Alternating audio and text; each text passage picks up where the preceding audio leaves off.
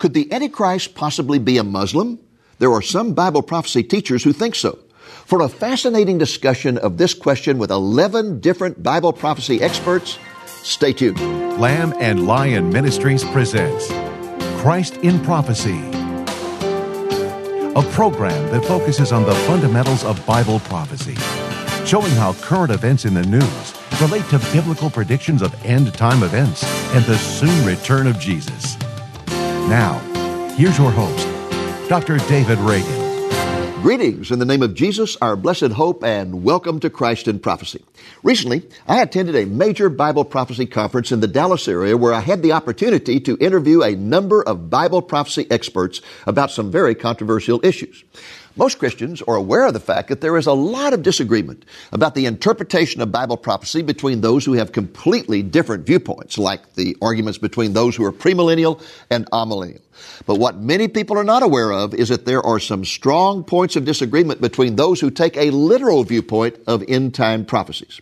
Last week, I interviewed 11 Bible prophecy experts who interpret prophecy literally for its plain sense meaning. I asked each one of them the question, will the Antichrist be a Jew? Let's see, I received 7 no's, 1 yes, 1 could be, 1 maybe, and that's a total of 10. The 11th respondent replied that he thought the Antichrist could be both a Jew and a Muslim. I summed up the program by stating my personal belief that the Antichrist will be a Gentile. This week, we're going to consider whether or not the Antichrist could be a Muslim. And I would like to start with one of the responses we showed you last week, the one by Ray Gano of Prophecy Ministries. He's the person who said he thought the Antichrist would be both a Jew and a Muslim. Although I find that concept hard to comprehend, I do think his comments will serve as a good introduction to our discussion of whether or not the Antichrist could be a Muslim. So, here's Ray Gano responding to my question, will the Antichrist be a Jew? I actually believe the Antichrist is going to be of Hebrew descent, Hebrew blood, but also practice the Muslim religion. And I use Daniel 11:37 to illustrate this. It talks in there that he shall not regard the God of his fathers. In this phrase, God of his fathers, it's always associated to Abraham, Isaac, and Jacob. And in fact, this statement, God of his fathers, is only used 5 times in Scripture. And in every time, it is associated to Abraham, Isaac, and Jacob. So I look at that. Another thing that I look at is that we learn in Genesis 49:17, the tribe of Dan. These are last day prophecies that Jacob gave to his sons. And it says in Genesis 49:17 that a serpent shall cause the rider to fall backwards. So there's possibility that he actually may come out of the tribe of Dan. I also use Revelation 7:1-8 to back this up, because this is the chapter where it talks about the 144,000. Dan's not named in the 144,000. So there's speculation here, or there's scriptural evidence here, I believe, that shows that he will have Hebrew ancestry. Yet, on the other side, he will also practice the Muslim religion, because we go to Daniel 11:38, and it says that he shall honor the God of forces and the God whom his fathers knew not. And so the God, neither the God of his fathers, so he will not regard the God of his fathers, Abraham, Isaac, and Jacob. He will honor the God of forces, or a God of war, which I believe is Allah, and it's a God his fathers knew not. Abraham, Isaac, and Jacob did not know Allah, or did not even have any conception of Allah. Another verse that people point to often is showing that he comes from the people, and it's the people of the prince is the verse that they use, Daniel 9:26. And in this, people often say, well, he comes from Rome. And I believe he does come from the Roman Empire, but I don't believe that he's Italian in descent, which a lot of people are pointing to. There's the Roman Empire, the eastern leg of the Roman Empire, which comes out of Constantinople. And Constantinople ruled for 1,000 years after Rome seceded. And the reason they point to this is the 10th Legion of Rome, that Titus invaded Israel, Jerusalem, and overthrew that area in 70 A.D. Titus was the only person who was pretty much of Roman descent, but he's an individual. He's not people, plural. There was another individual, his associate. His name was Tiberius Julius Alexander, and he was actually the general that did all the work. Titus took the glory. Tiberius Julius did the work. Now, the interesting thing is Tiberius Julius was actually an Egyptian Jew born in Alexandria. And then, so again, both of these people are individuals. It's the people of the prince. Well, history tells us that the 10th Legion was basically hired mercenaries, people from the area. And that's what Rome always did. Any of the legions that Rome created, they usually pulled from the local people right there. So the 10th Legion, who comprised of the 10th Legion? They were Middle Eastern Arabs, Syrians, Moabites, Edomites, basically the enemies of Israel. Garrisons of the 10th Legion were stationed in Judea, Samaria, Jerusalem, so forth. At no time were they ever stationed in Rome. It was only when Titus came back in victory is when he entered Rome.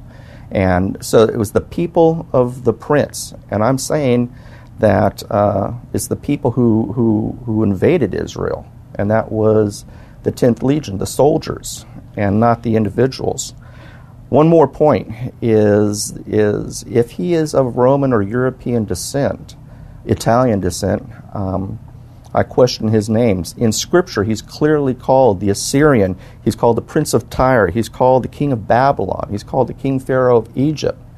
These are all Middle Eastern titles, Middle Eastern names in Middle Eastern places.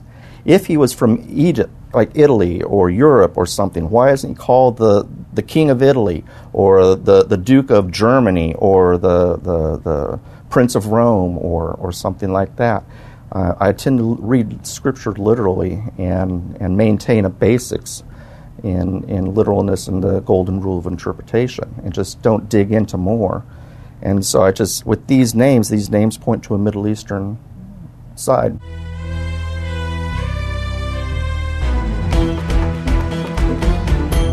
Well, that was certainly a thought-provoking answer. Let's follow it up with the responses of two Bible prophecy teachers who take the position that the Antichrist will likely come out of Syria and therefore could possibly be a Muslim. But if so, he would certainly be an apostate Muslim. I don't think there's sufficient evidence in the Bible to come to that conclusion, Brother Dave. I'm convinced he will be a Gentile. He will be the last great Gentile leader. You know, the last kingdom will be the revived Roman Empire led by the Antichrist. And I think Daniel chapter 2 gives us that time span for the time of the Gentiles, which began with the Babylonian Empire with Nebuchadnezzar and will end with the Antichrist in his empire. So I believe he's the last great Gentile leader. But to say that he is a Muslim Gentile, I don't think that we have enough evidence to say that positively. One problem I have with that idea is the thought that the Antichrist, when he commits the abomination of desolation, will sit in the temple in Jerusalem and claim to be God. And I just can't quite see a Muslim sitting in the temple claiming to be Allah. I think that's a stretch, and I just don't see it. So I have my doubts about that. I think there's some evidence that he could possibly be Syrian. And from that perspective, because Syria is mostly Muslim, I guess there's that possibility. I also believe the Muslims will have a large role to play in the last days' events and wars. But I really don't, or wouldn't say positively that he's going to be Muslim, only that he would be a Gentile. I don't think it makes any difference, and here's why. Because the Antichrist, during the initial stage of his rise, he is going to partner with all the religions of the world, and he's going to be part of the great harlot system at that point. No Muslim would do that, no Jew would do that, who were Orthodox. He is not officially revealed as the Antichrist until the abomination of desolation. And that's what the Lord says in Matthew 24:15. Paul confirms it in 2 Thessalonians. At that point, he rejects all of the religions of the world. He rejects the gods of his fathers, according to Daniel chapter 11. And he exalts himself and magnifies himself above every so-called God. So in other words, there's no possible way he could be a Muslim, of course, and put Allah beneath his feet, which he will be doing at that point. He will magnify, exalt himself above every so-called God, including the God of Abraham and Isaac and Jacob. So he is going to be unique in that respect in all of history. Antiochus Epiphanes, the strongest type of the Antichrist, magnified himself to the extent that he claimed to be God manifest, but he did not put himself above all gods. He put the god Jupiter in the temple, was a strong type of the Antichrist, but this guy is unique in all of history. So where he comes from is the real question. Is he going to come from the area of Muslims or where the Jews are? It is my belief that he will come from the Middle East. He will arise there. I think the biblical evidence points in that direction. But by time he is revealed, he's not going to be a Muslim. He's not going to be a Jew. He's going to be God proclaimed himself. He is going to proclaim himself to be God and not identify with any other god. He's going to reject all the other gods.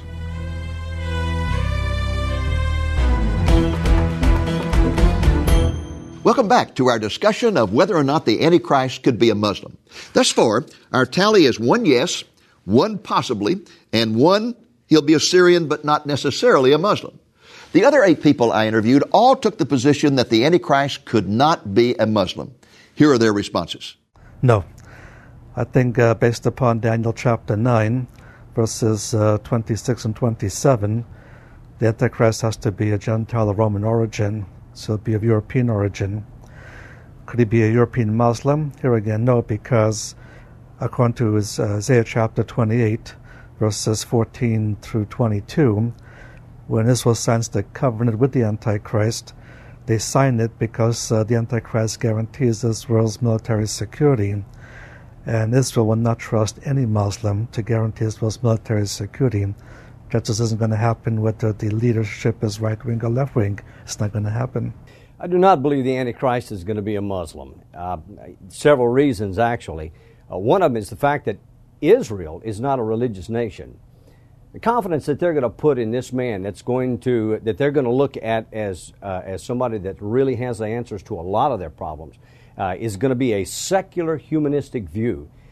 If he were a Muslim, then they would associate a type of religion with him that has an agenda.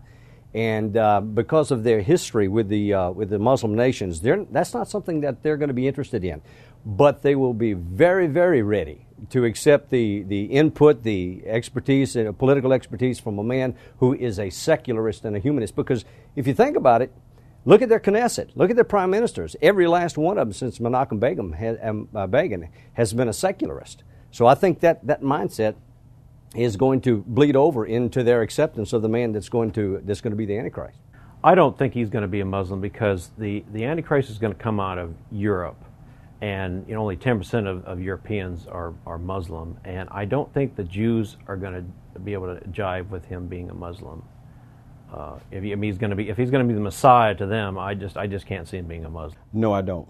For a number of reasons. Number one, Daniel 11 talks about him not honoring the God of his fathers.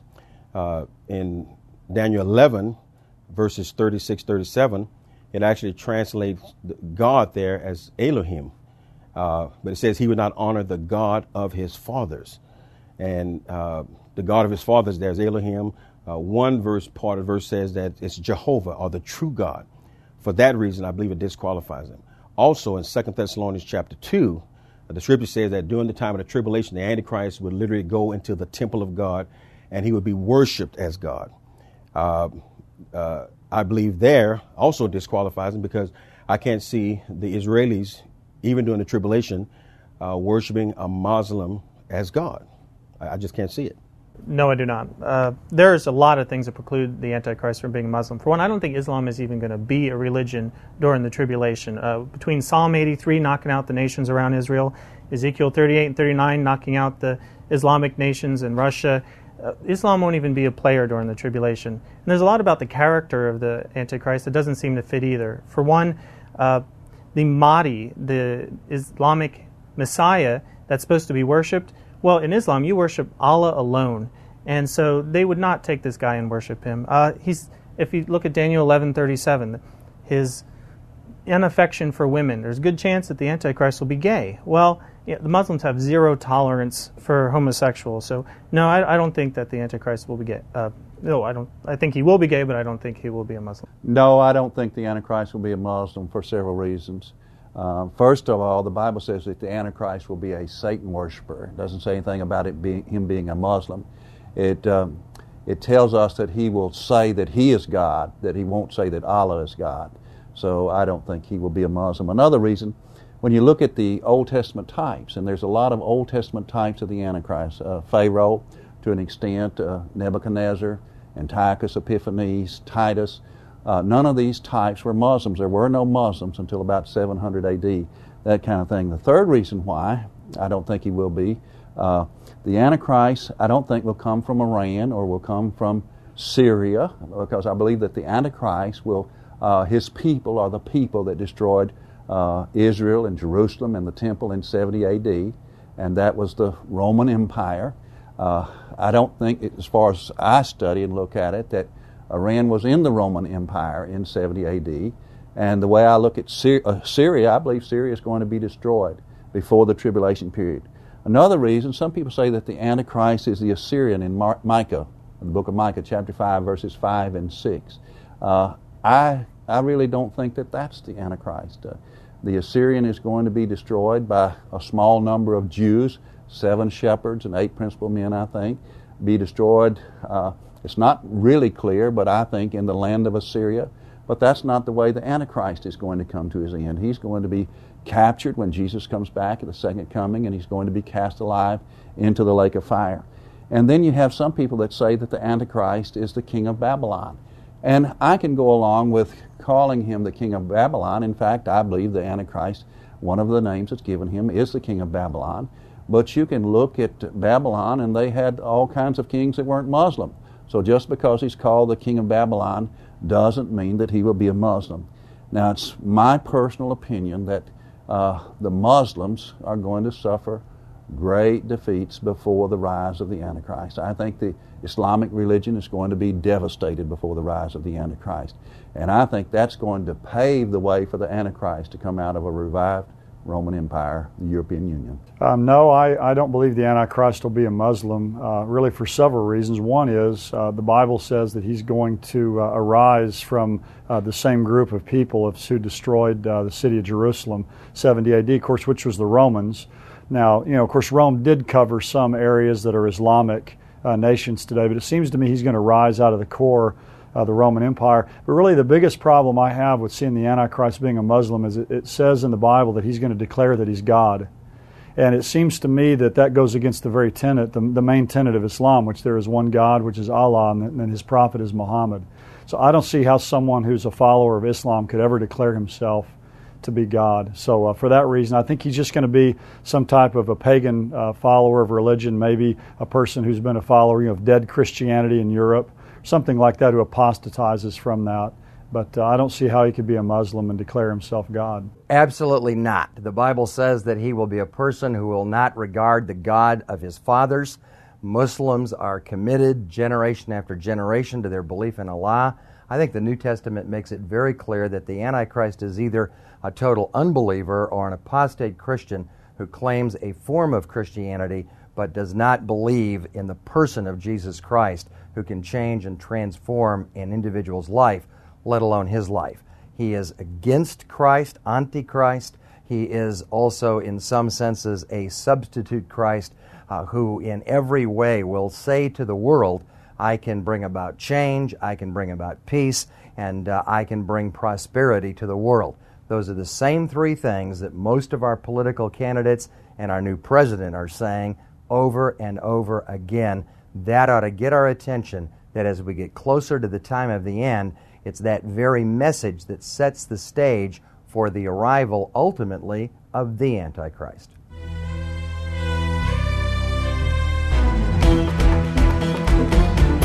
Let me take a moment to share my viewpoint with you on this question of whether or not the Antichrist will be a Muslim. Personally, I don't think there is any possibility. What Muslim would ever proclaim himself to be God? And yet, that is exactly what we are told the Antichrist will do in 2 Thessalonians chapter 2. Also, Any Muslim who would make such an absurd proclamation would be instantly rejected by the entire Muslim world. My second point relates to the fact that the Bible says the Antichrist will make a treaty with the Jewish people that will guarantee their nation's security. Now, let me ask you something. Why would the Jewish people ever put their trust in a Muslim by signing a treaty that would allow him to guarantee their security? I can't even imagine it.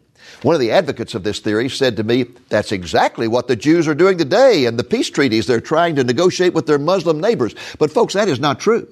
They are putting their trust today in us, in the United States, to guarantee those treaties and their defense. Another point I would like to make relates to Daniel 9:26. That verse says the Antichrist will come from the people who destroy the temple.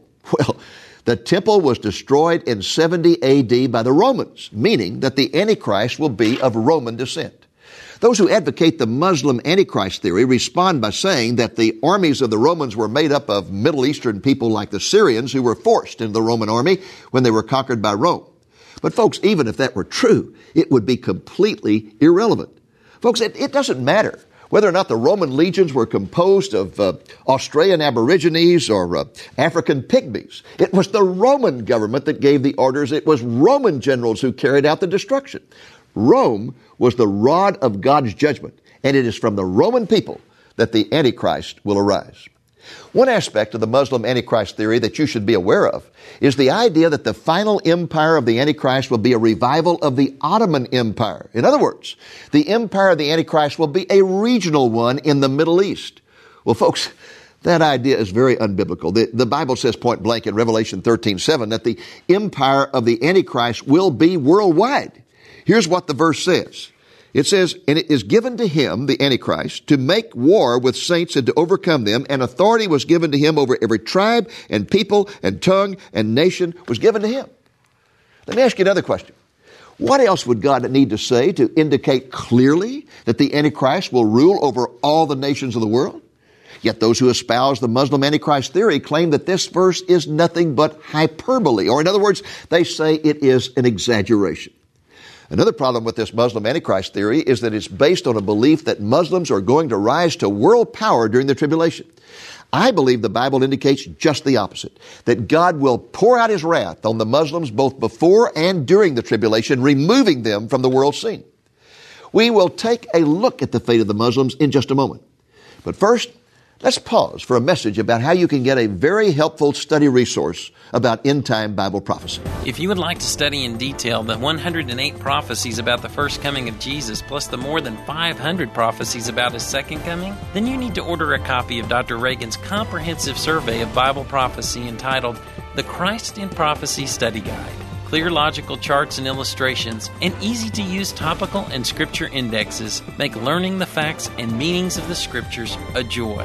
This faith-building study tool is a result of over 7 years of careful research by Dr. David Reagan and is sure to bless any serious student of Bible prophecy. Order a copy of the Christ in Prophecy Study Guide today for a gift of $15 or more at lamblion.com. The Christ in Prophecy Study Guide is cataloged as P1.